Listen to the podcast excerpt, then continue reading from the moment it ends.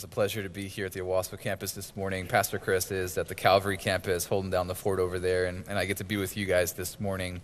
Uh, if you do have your word, which I hope you do, uh, go ahead and turn to the book of Galatians, uh, chapter 5, because that's where we're going to be um, this morning. And we're continuing our series that's been titled The Walk. And, and this is a, another beautiful step in that series. Last week we looked at the whole concept of, of being a part of the body. What does it mean to be part of the body? And one of the things that I told the Calvary campus was that a body that's missing any one of its members is by definition or by nature deformed. Uh, and we have in our culture such a temptation to privatize all sorts of things, including our faith, as if we can say, as long as I have a relationship with God, you know, people say, me and, me and God, me and me and Jesus, we're good.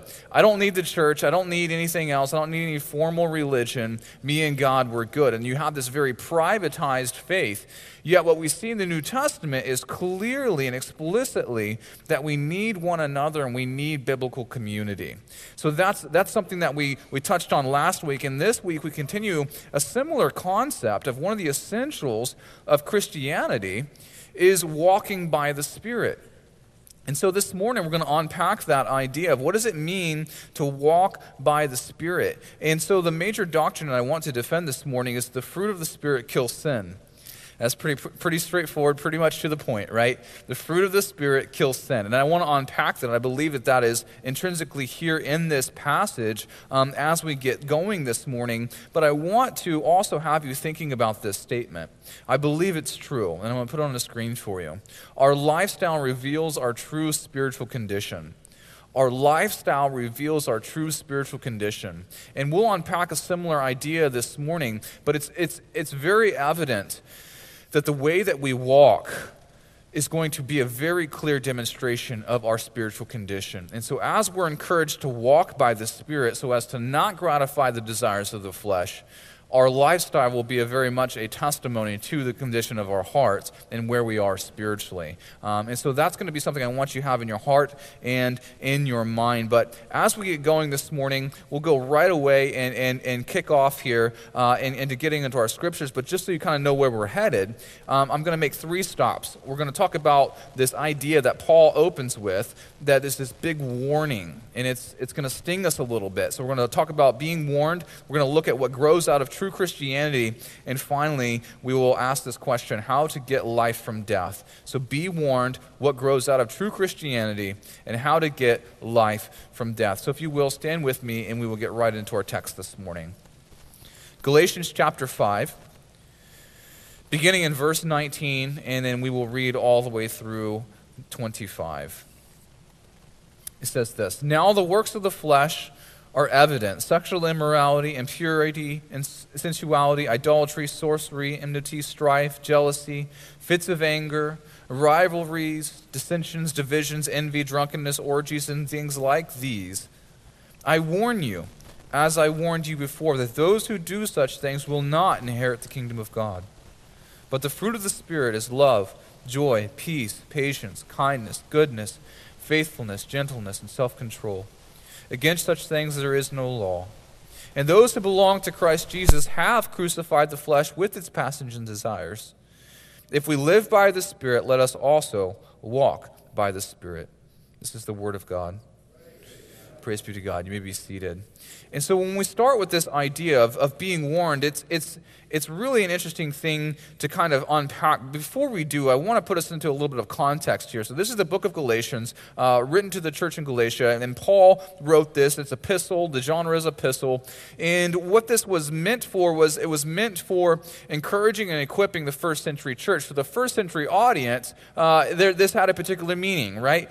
But as we look at all the epistles, we recognize that they also have meaning and application for us today. We don't just say, oh, those only had meaning for them back there in the first century, we say that this has meaning for us as the church today as well. And so as we read these, there's some things that are in here that we're kind of like, I don't know, does this really apply to me? Well, we've, with every passage of Scripture, we got to ask, what did it mean in the original context? But we also have to look for some theological principles in which this absolutely will apply to us. And I believe that this passage is one of those that you can't just dismiss as historical and culturally bound and only applied to the first century church. This is the essentials of Christian living. What does it mean to walk by the Spirit? So we're going to unpack that idea this morning. But what's interesting, if we actually back up a little bit, to put ourselves in a little bit better context, we should start in verse 16, actually. So let's back up real quick, and I want to read that. He says, But I say, walk by the Spirit, and you will not gratify the desires of the flesh. For the desires of the flesh are against the Spirit, and the desires of the Spirit are against the flesh. For these are opposed to each other, to keep you from doing the things that you want to do. But if you are led by the Spirit, you are not under the law. Then he goes on to list these things that are uh, explicitly things that he recognizes the works of the flesh uh, entail. But this idea in verse 21 that stings us a little bit, I want to spend some time on. He says, I warn you, as I warned you before, that those who do such things will not inherit the kingdom of God. Now, when it says that those who do, that word do actually means a little bit bigger context here, a little bit bigger uh, semantic range, if you will. It's just not someone who does something once, but it's really emphasizing this consistent habitual pattern. So, what we have to look at is that this is something that stings us quite a bit, doesn't it? It's really easy to look at this and say, well, if I don't perform to some standard, then I'm not going to inherit the kingdom of God. If I commit some specific sin, then I'm not going to inherit the kingdom of God. That's not what Paul is saying. But what Paul is saying and what he is setting up is a tension that ought to sting us. He's saying literally that if your practice, if your habitual, consistent pattern of your life is these types of things which are explicitly set against the Spirit, you will not inherit the kingdom of God. It is not that you earn salvation by works. It is not that you have to reach some sort of moral perfection from which then you are merited salvation. He's simply saying, here's the facts. Somebody who is consistently marked by these things, who their pattern, their habitual, consistent pattern is these things, you are not born of the Spirit. And so we ask, okay, well, what does that what does that look like? Does that mean any one of these specific sins? No, it doesn't mean any one of these specific sins. If you fall into any one of these specific sins, that's not proof that you're not saved. That's not the point. Because as you can look through this list, and if you're anything like me, you look through some of these and you say, Yep, I can relate. Some of them you look at and you're like, I don't I don't relate to that at all, like sorcery. I don't know about you, but I have no temptation to do sorcery. That may be something you're struggling with. But for me, I have, there's not a day that I wake up and I'm like, Lord, give me the strength to, to avoid sorcery. Like, that's not something. But you look through this list and there's a lot of other things that I bet you can relate to. And there's a lot of things that I can relate to and I can look at. And here's the truth of the matter that there, it's not about any one of these things. Maybe you fall into sexual immorality. Does that then therefore prove that you are not born of God? Does that then therefore prove that you are not one who will inherit the kingdom? No, that's not proof, and that's not what Paul's point is. But his point is one that stands in which one that ought to convict us and challenge us. That if our consistent habitual pattern is these things, then we demonstrate with consistency that we are not alive by the Spirit, that we are not born of God, and that we have no part in the kingdom of God. I believe that's the point. It is not whether or not you've ever fallen into these or if you ever will fall into any one of these. It is whether or not you're marked by a consistent pattern. And as I argued earlier, I believe that our lifestyle reveals the true nature and true spiritual condition of what's inside of our hearts. And we'll unpack that a little bit more. But here's the thing our outward conduct is something that we should be aware of. It is something that we should be looking at. Um, and, and when we actually recognize that when we are born of God, what happens is that God gives us the power to have victory over sins. And I want to unpack that here in just a second. But here's the beauty is that every one of us ought to see gradual growth in the fruit of the Spirit. We should see gradual growth in holiness. We should see progress towards this ideal state. Why? Because God is doing something inside of us. And what literally Paul is saying when he warns us, he is warning us that there is some recognition here between what we habitually practice and the type of person we are becoming. Think, of, think, think for a second. Think of somebody who's, who's absolutely consumed with something. Think of somebody who can't think of anything else but these sins in their life.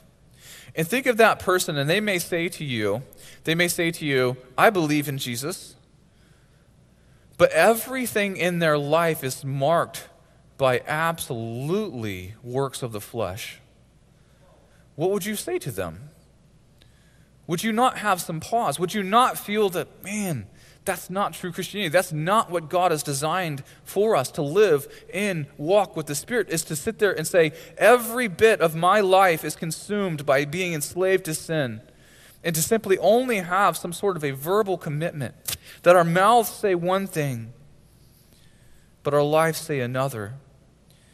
And so we should be warned by what the Apostle Paul lays out here, is because there is this beautiful tension here that the gospel is, is, is based on this foundational principle that we were not safe because we had achieved some status of morality. It's not true. We were safe because we were sinners. And the exact thing that qualified for us for the mercy of God was the fact that we were sinners that we were unrighteous. And so when God looked out of everyone in the world and he says, he says ah, here's, here's what I'm going to choose. I'm going to choose the people who are broken, who are ungodly, and save them. To do what? To make them godly. He takes our heart of stone and replaces it with a heart of flesh. He takes and writes his precepts on our hearts so, so that what? So that we can establish a new pattern according to our new nature. Do you get that? There should be a new pattern, new habits, new consistency. What if you define the overall trajectory of your life? Where is it headed? Is it headed more towards God likeness, Christ likeness? Or are you simply living under the law of the flesh? You have to ask consistently is my new nature in Christ consistent with this progress? And I'm not here to define exactly what that looks like. That's going to look different for each and every one of us. It's going to look different for every one of us every step. And there will be days where you wake up and you say, I don't want to be this person anymore. I don't want to struggle with this sin anymore. Because you're struggling with that sin is not proof that you're not saved. I would argue that's actually a good thing. That your conscience isn't seared, but the, but the Holy God who lives inside of you is continuing the good work that He began, continuing to purify you to greater and greater holiness. So let us be consistent with this idea that when God does something to us, he is going to continue that good work. But if there is no evidence of this, if we are completely enslaved to sin and uh, our consistent practice and habitual patterns demonstrate only works of the flesh, Paul says it right here. He says, I warn you. I warn you, as I warned you before, that those who do such things will not inherit the kingdom of God. I'm going to move off this point, but I want to make sure that you get this. When you read verses like this that are not fun, do not quickly dismiss them. Let them burn you up. Let them warn you as they're intended to do. But let's move on to our next stop on this journey here. I want to answer this question What grows out of true Christianity? Well, I think that spiritual fruit opposed to works of the flesh, that's what grows out of true Christianity because the transforming work of the, of the Spirit is what produces growth in the fruit. So, what happens is that the Holy Spirit gets inside of us and this is a beautiful story of the gospel that the Holy Spirit gets inside of us and He changes our heart and He changes our desires so that we can truly see that there is growth in fruit. There's, there's growth in this fruit. But when we talk about this fruit, what we have to look at is that this fruit is produced from being tied to Christ. And being tied to Christ, the fruit that that produces is obedience. So, what are we talking about obedience here? Well, when we look at the fruit of the Spirit specifically, and in this passage, I think it's really worth noting that the fruit of the Spirit is not divisible, rather collective. That means that when we look at love, joy, peace, patience, kindness, goodness, faithfulness, gentleness, self control, all those good elements, they're not individual fruits. Do you see that the word says fruit of the Spirit? It doesn't say fruits of the Spirit. Here's the fruits of the Spirit. It is the fruit of the Spirit collectively, comprised of several different elements. Now, there is, there is something to be seen here that we can look and, and, and ask ourselves how we're doing in each of these individually. There's no problem with that. But holistically, we must recognize that these, the fruit of the Spirit is not divisible as if we can compartmentalize it and divide it up.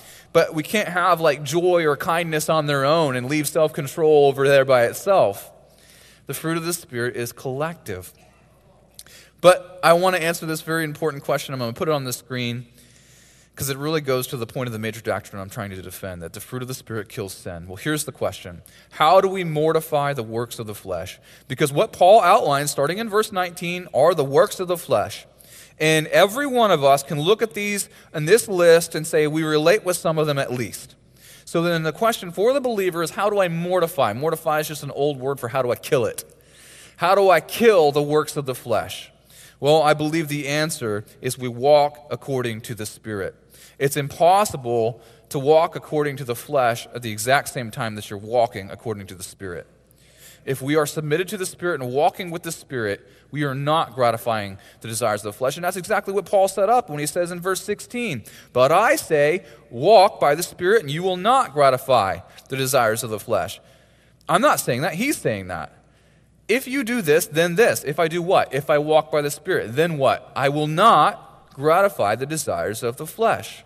So, if we want to know how to mortify sin, if we want to know how to, to kill the works of the flesh, we've got to start by looking at what it means to walk according to the Spirit. Because I believe what grows out of true Christianity is the enablement, the ability to walk according to the Spirit. And, and when we do this, we strive and desire to serve and love God through growing in and expressing the fruit of the Spirit.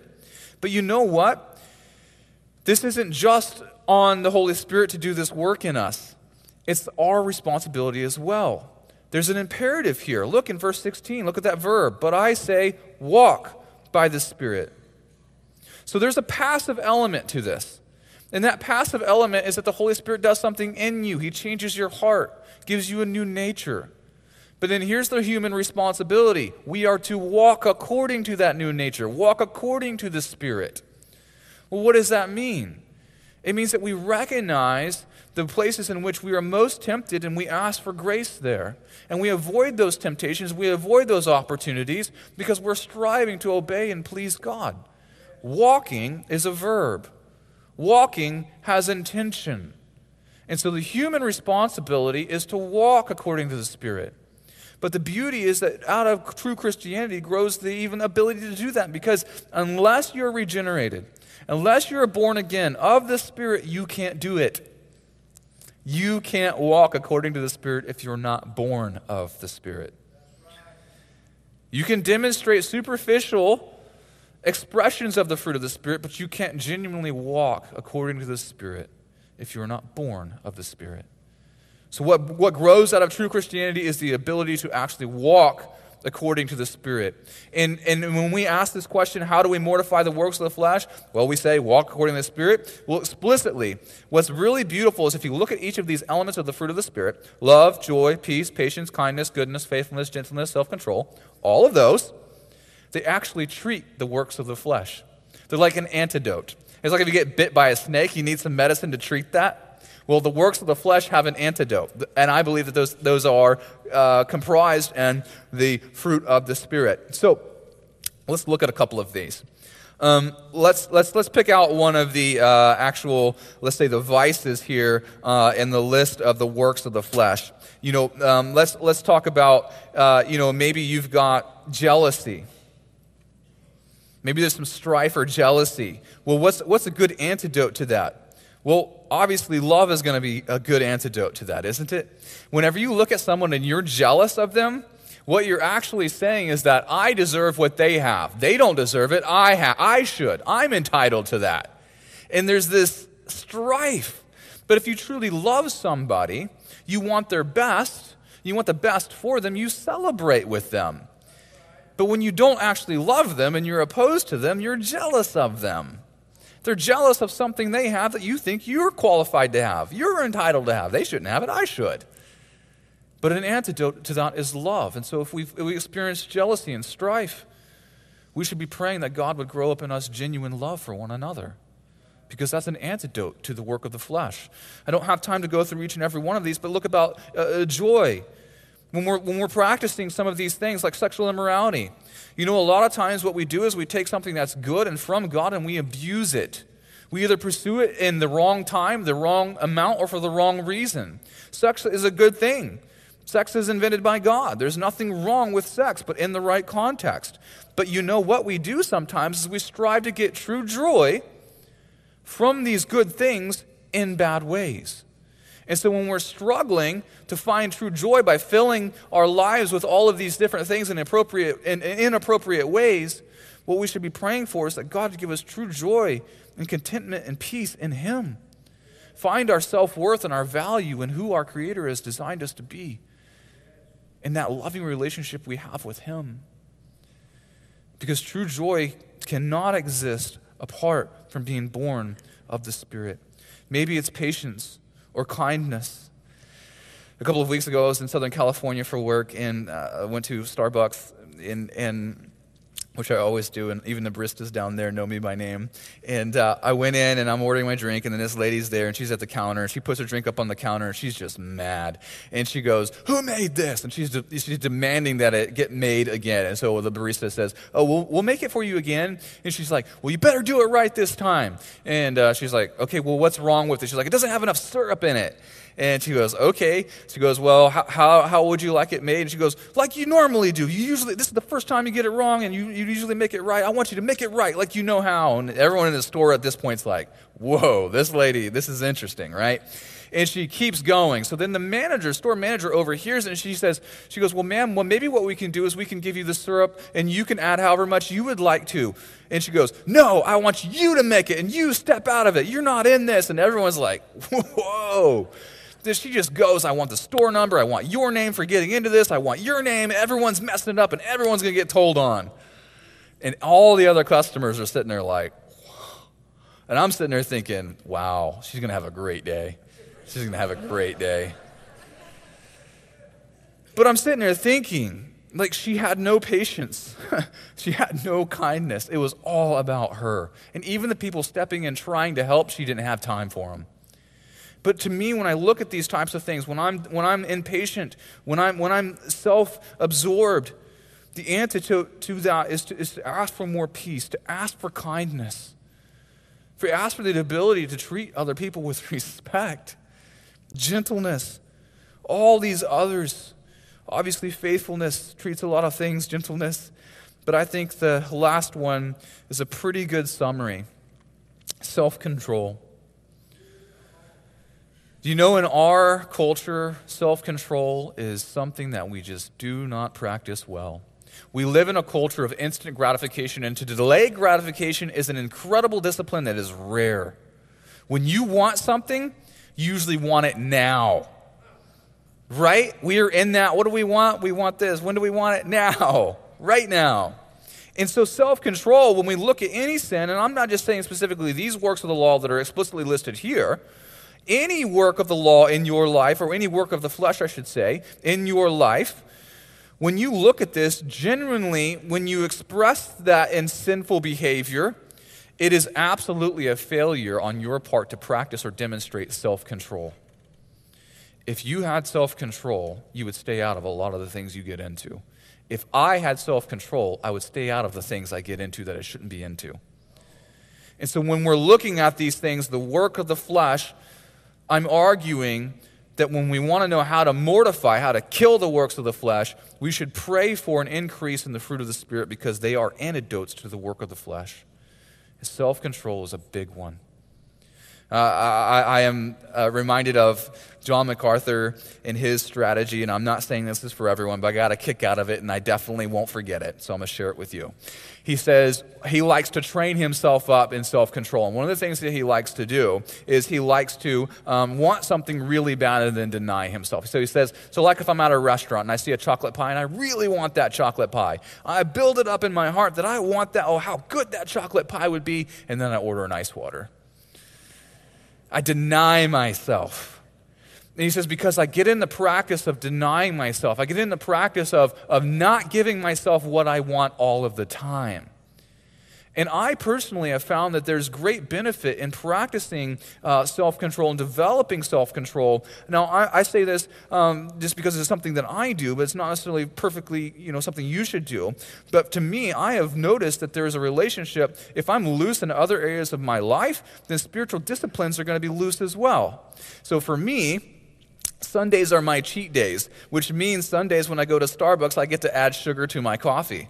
And I just praise the Lord when I'm slapping those three packs of raw sugar and put it in my coffee. Sundays are the best.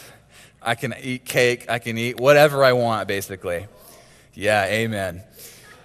For me, I like to do that because then the rest of the week I'm denying myself. I'm denying myself. And now I'm not just doing that for spiritual reasons. I'm not trying to say, oh, here I'm hyper, hyper spiritual. I do it for other reasons too because it's really hard to ride the dirt bike uh, when your arms are pumping up because you've been loaded up on sugar all week.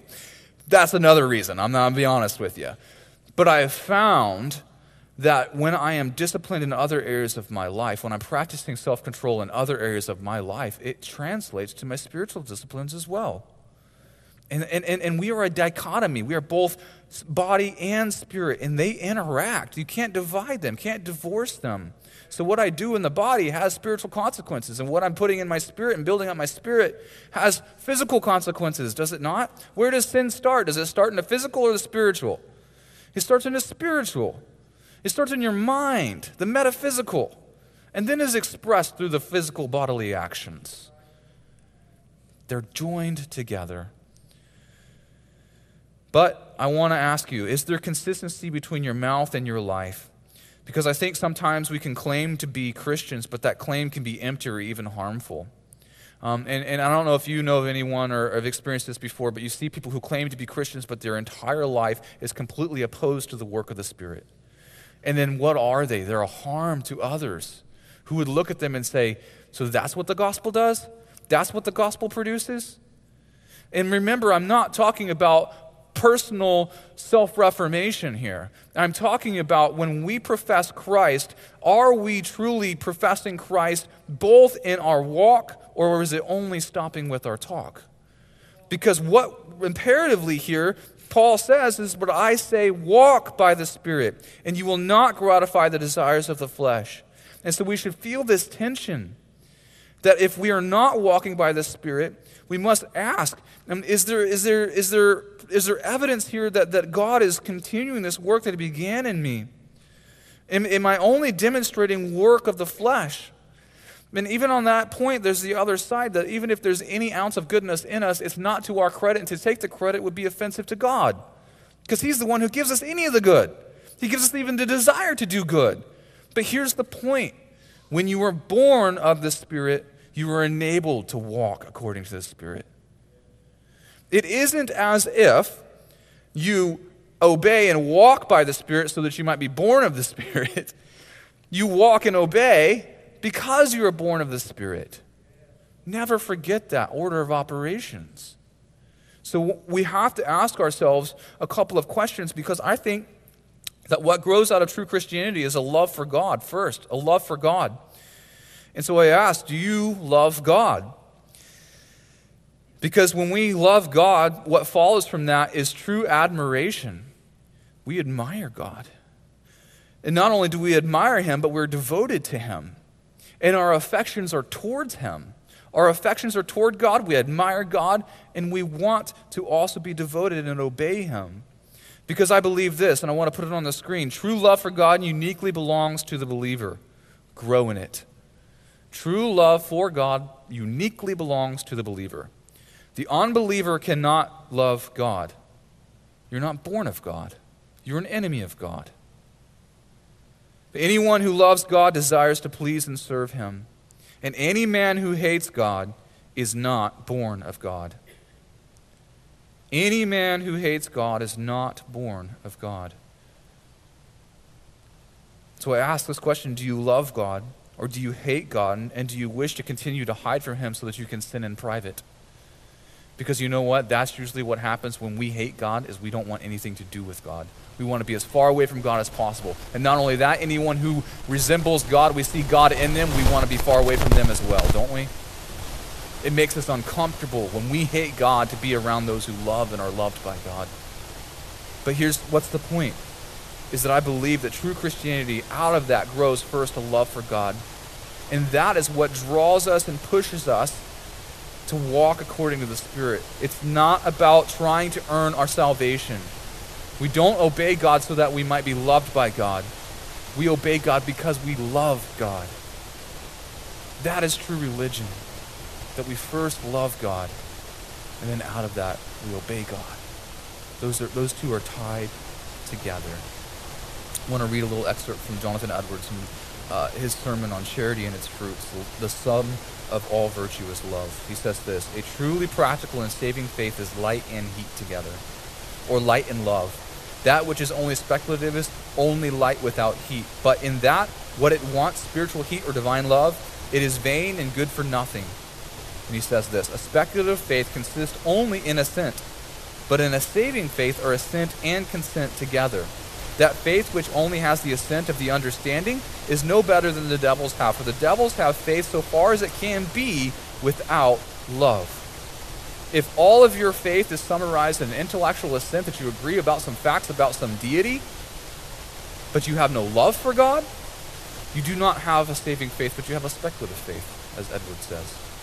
Because what happens when we are born again, when we are born of the Spirit, is he gives us the ability to love God who we used to hate. Man, that's beautiful. It's not just I have some cerebral facts about some historical person named Jesus. I love Jesus. And when I talk about and think about walking according to the Spirit, it's because I love God. It's not because I'm trying to earn his love, it's because I love him. And man, that is the beauty of the gospel. Is that he changes our hearts, and from that heart change, we're able then to live a life that's pleasing to Him. And I want to close with our stop here addressing this concept of how do you get life from death. And first, I, I believe we cannot have remission of sin without death. First, we get life from the death of Christ. And also, I believe we get spiritual life from regeneration and crucifixion of the flesh. So we die to the world and its fleshly desires. But here's, here's what I want to end. I want to end focusing in on uh, this, this last verse here, uh, 25. It's a tough verse, but I think it's worth, worth noting. And I put it up on the screen. And those who belong to Christ have crucified the flesh with its passions and desires. And those who belong to Christ have crucified the flesh with its passions and desires. What, what, look at the beginning of this. What does he start with? In those who belong to Christ. So, what I want to put in your mind, and I want to ask you this question, is Has Christ taken possession of you? Because if Christ has taken possession of you, you are not your own. And not only that, your flesh, along with its passions and desires, have been crucified. Do you see that? They have been put to death. Why? On account of you being taken over by Christ, Christ taking possession of you. It's not that we reach out and take possession of Christ, it's that He first takes possession of us, and then we respond in accepting Him. It's not the other way around. It's not, we get this wrong. It's not that Jesus is saying, I would love, I would love to save you if you would only invite me in. No, what happens is He grabs us all that the Father has given to the Son, the Son shall lose none of them. But Christ takes possession of us. And when he takes possession of us, as it says here, we see by nature our flesh is crucified along with its passions and desires. I love that. I love that. Because we can rest in Christ taking possession of us which then enables us to walk by the Spirit because that means we are born by the Spirit. Let's close, let's stand and pray. Father, I thank you so much for your word. I thank you that we have the opportunity to consider our life and that we pray that God that you would check up on our Christ-like character and that you would help us grow where we are most weak and suffer the greatest temptation to walk according to the flesh. And may you, Father, continue the work that you began in us. May we grow in love, joy, peace, patience, kindness, goodness, faithfulness, gentleness, and self control, demonstrating the fact that Christ has taken possession of us. and thereby we walk according to the Spirit, so as not to satisfy the desires of the flesh. God, help us this week to recognize the beauty of the gospel that you have saved us even though we are sinners. Yet you have called us to walk in a manner that is worthy of being called sons and daughters of God. I love you, Father. In Jesus' name. So, this time, as we have an invitation, I want the believers in the room to ask God to show them the ways in which they're most tempted to work according to the flesh and which antidote that you need to increase in. Which fruit of the Spirit do you need more of? I want you to do that. Wrestle with God. Pray for God to show you that and to ask Him to do that. And then for the person in the room who's not a believer, you cannot walk according to the Spirit unless you're first born of the Spirit. So if God is stirring in your heart, and that is that is where you are, that you need to respond in faith, we invite you to do that this morning as well. And we'll be down here to talk through that if you want to pray. But that's what I want the believers in the room to ask God to show them where they might grow in the fruit of the Spirit. And if you have not been born of the Spirit, we invite you to surrender to Christ this morning.